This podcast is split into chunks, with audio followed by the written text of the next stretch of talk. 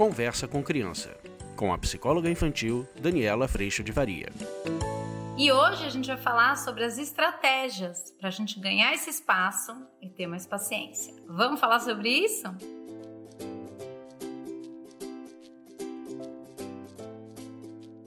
A gente fez a proposta desse exercício do tanque vazio e do tanque cheio, o que, que esvazia nosso tanque e o que, que enche nosso tanque. E eu queria trazer para vocês os sinais desse tanque vazio. Então, você tá desse jeito, você tá de tanque vazio, no automático desse coração que quer tudo do seu jeito quando a gente está irritado, quando a gente julga, quando a gente agride, quando eu vivo frustrado, quando eu quero garantir, fazer o outro fazer, quando eu tô tirando conclusão do que se passa, quando me faço de vítima, quando a gente vai ocupando esses lugares, a tendência é que a gente esteja defendendo o tempo inteiro a minha expectativa e exigência, o que eu quero que seja, e entrando muito pouco em contato com o aprendizado, com o que é possível, com o fato de que eu estou aprendendo, o outro também. Então, nessa hora, é a hora que a gente está prepotente mesmo. Vocês reconhecem isso? Ai, gente, às vezes é tão difícil. Aí você fala, ai, não quero fazer isso hoje. Paf! Faz de novo. Por que, que isso acontece? Porque esse é o automático, a tendência do nosso coração falho. Se a gente não parar para cuidar, não ganhar espaço de cuidado, o que vai acontecer é que é para esse lugar que a gente vai, automaticamente. E o que eu vejo acontecendo muito comigo, pelo menos, é que eu posso ainda ir automaticamente para esse lugar, mas o que começa a acontecer é que eu percebo quando vou. Então dá tempo de eu parar antes de continuar, sabe? Aquela cena de ai, fiz bobagem? Aí a gente pode, obviamente, para aquele perdão maravilhoso e retomar e dizer o que a gente precisa de um outro lugar.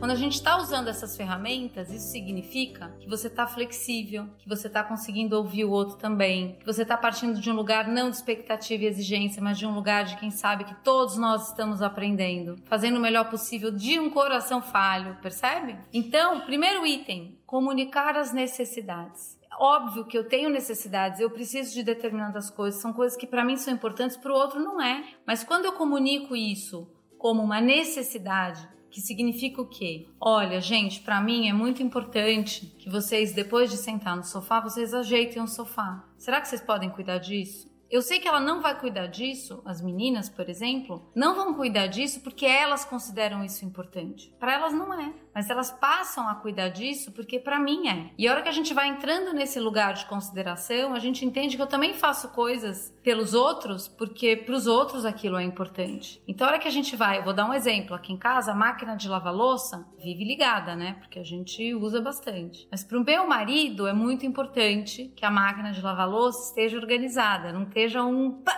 tudo lá dentro, entendeu? Eu quando vou botar a louça, eu paro para pensar que a hora que ele abrir aquela máquina e aquilo estiver o máximo possível organizado, para ele é um conforto. É algo que para ele é importante. Para mim, se eu botar o prato torto, não super torto, tá, gente? Mas se eu botar aquele prato lá de algum jeito e vai lavar, tá tudo certo, entendeu? Mas eu sei que para ele essa é uma questão que ele fica irritado. Por quê? Porque para ele essa é uma questão importante. Então, ele tem, óbvio, né, o desafio de comunicar essa necessidade, mas eu tenho o desafio de considerar essa necessidade, que é diferente da minha, por exemplo dentro da máquina, eu tô menos incomodada do que as coisas dentro da pia, entendeu? Então a gente vai, cada um, frase da Duda, mãe, o nosso desconforto é muito maior com a bagunça do outro. A tua bagunça não te dá tanto desconforto, não te incomoda tanto. Porque é óbvio que os pontos em que você prioriza, você tá cuidando. Agora, a hora que o outro se descuida disso, isso nos incomoda.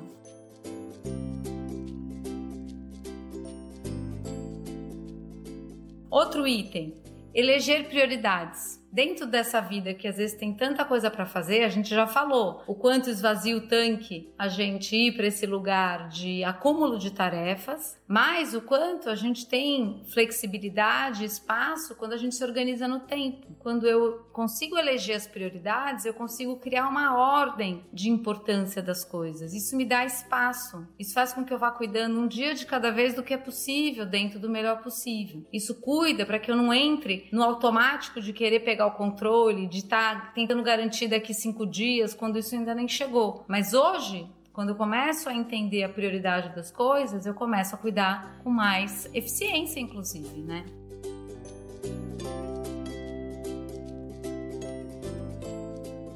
Outro item, o nosso valor está na nossa entrega, a entrega do melhor possível. Quando a gente vai saindo desse piloto automático de perfeição, de exigência de perfeição, e saindo do piloto automático da persona, de achar que eu tenho que ser de determinada forma para que eu seja valorizada, ou se, tenha importância, ou seja necessária, ou seja amada, eu começo, porque já sou amada nessa relação vertical com Deus, eu começo a poder entregar realmente o melhor possível num gesto de amor. E isso faz toda a diferença, porque aí a gente entra nessa experiência tão importante do aprendizado em si. Eu vou fazer o melhor possível hoje e não vai ficar perfeito. Pode ser que fique muito bom, mas perfeito não vai. E aí eu tenho a oportunidade de olhar, observar, aprender para que eu possa aprimorar para amanhã. Então é desse jeito, desse lugar de humildade de quem está aprendendo que você vai aprimorando e a gente vai.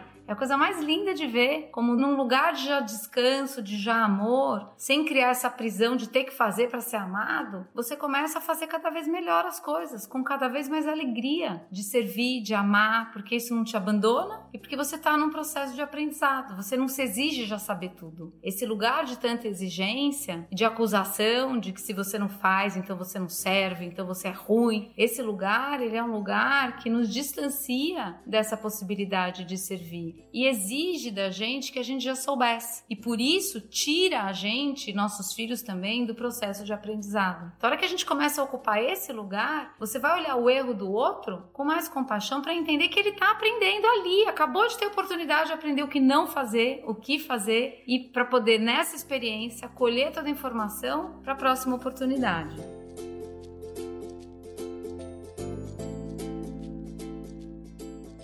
Ser responsável pelo que eu faço, pelo que eu falo, pelas minhas intenções e atitudes. Esse é um ponto muito importante, porque o nosso piloto automático desse coração falho que eu venho falando para vocês, a nossa tendência é a gente estar tá o tempo inteiro cuidando do que o outro faz, porque eu não me observo, eu não enxergo, entende? Mas eu enxergo tudo que o outro faz. E aí a gente parte para aquele lugar prepotente, arrogante, de eu querer mudar o outro. Só que a hora que eu começo a cuidar do que eu faço, que isso está na minha mão, seja para eu tratar as pessoas bem, seja para eu fazer o meu melhor possível, possível, eu começo realmente a cuidar, a sair desse lugar que às vezes acaba tendo muita hipocrisia. Daquela cena de eu brigando com as meninas que tem copo espalhado, a hora que eu olho tem uma caneca minha ali, tem um outro copo na colar. E aí eu faço o que com esse lugar? Tô tão indignada pelo espalhar de copos do outro, mas eu tô numa hipocrisia porque eu faço a mesma coisa, né? Então, por que eu tô também aprendendo e também estou nesse lugar, o tom e de que lugar a gente fala com os nossos filhos, maridos, esposas, ele começa a se tornar um lugar de mais humildade humildade, de mais pedidos, de compartilhar. Vamos arrumar? A gente deixou uma bagunça. Então a gente não cria essa conversa ou essa postura que normalmente exige e exige, acusa e agride, e a gente começa realmente a poder crescer juntos,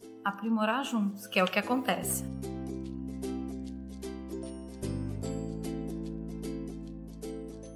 Além disso, pedir perdão quando você agredir, quando você se descuidar da sua postura, você vai ter tanta observação disso que você pode ir lá pedir perdão. Você pode ir lá e falar para essa pessoa: me perdoa o tom que eu falei ou a hipocrisia que eu fui, mas será que a gente pode agora cuidar disso juntos? Então você vai conseguindo, sem se abandonar nesse cuidado de tanta responsabilidade, você começa a comunicar com o outro as suas necessidades de um outro lugar também.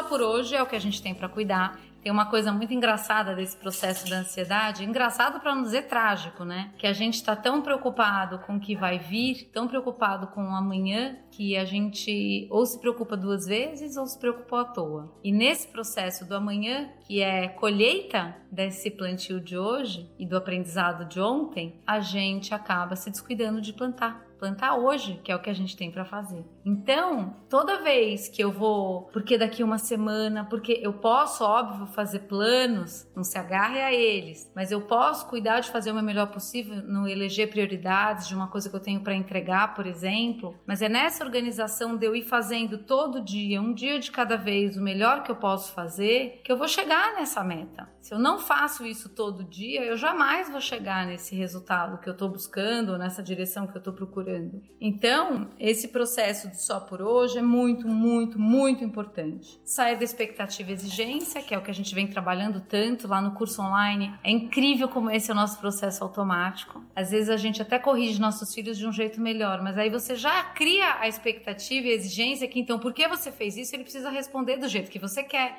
Então, a, a, noção de que nós estamos todos aprendendo, ela é muito importante, porque se a gente não tem essa noção, a gente vai até fazer um trabalho enorme de buscar melhores recursos na educação, por exemplo. Porém, você vai cair na exigência de novo. Agora que eu fiz tudo certo, ele precisa responder do jeito que eu quero, entendeu? Então, esse processo, ponto a ponto, caminho a caminho, nunca vai deixar de nos convidar a cuidar do nosso piloto automático, do nosso coração falho, que é tão exigente conosco e com o outro, porque quer as coisas do jeito que quer.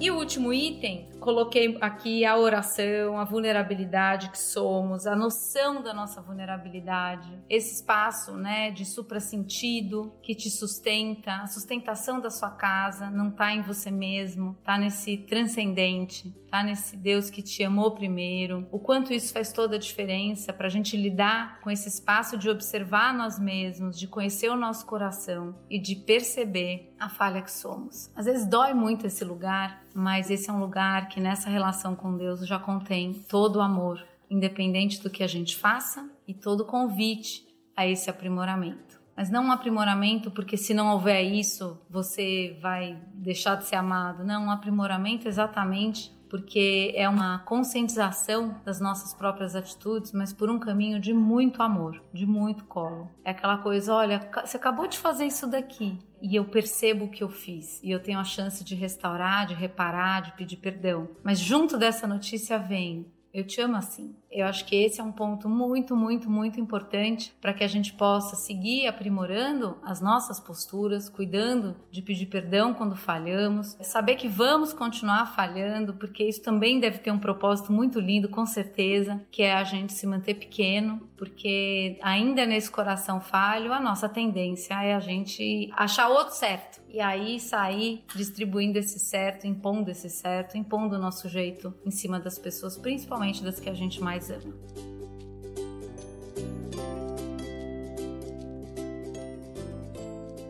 Meu povo? Eu fico muito feliz pela tua presença aqui. Eu agradeço muito a Deus no meu coração por esse amor que eu recebi e recebo todo dia sem merecer. Te convido para vir lá para o curso online, onde a gente trabalha tudo isso muito de pertinho, com situações da sua vida aí, do que aconteceu hoje aí na sua casa e com um grande suporte para a gente pôr a lupa no nosso coração. Te espero na próxima. Um beijo, fica com Deus. Tchau.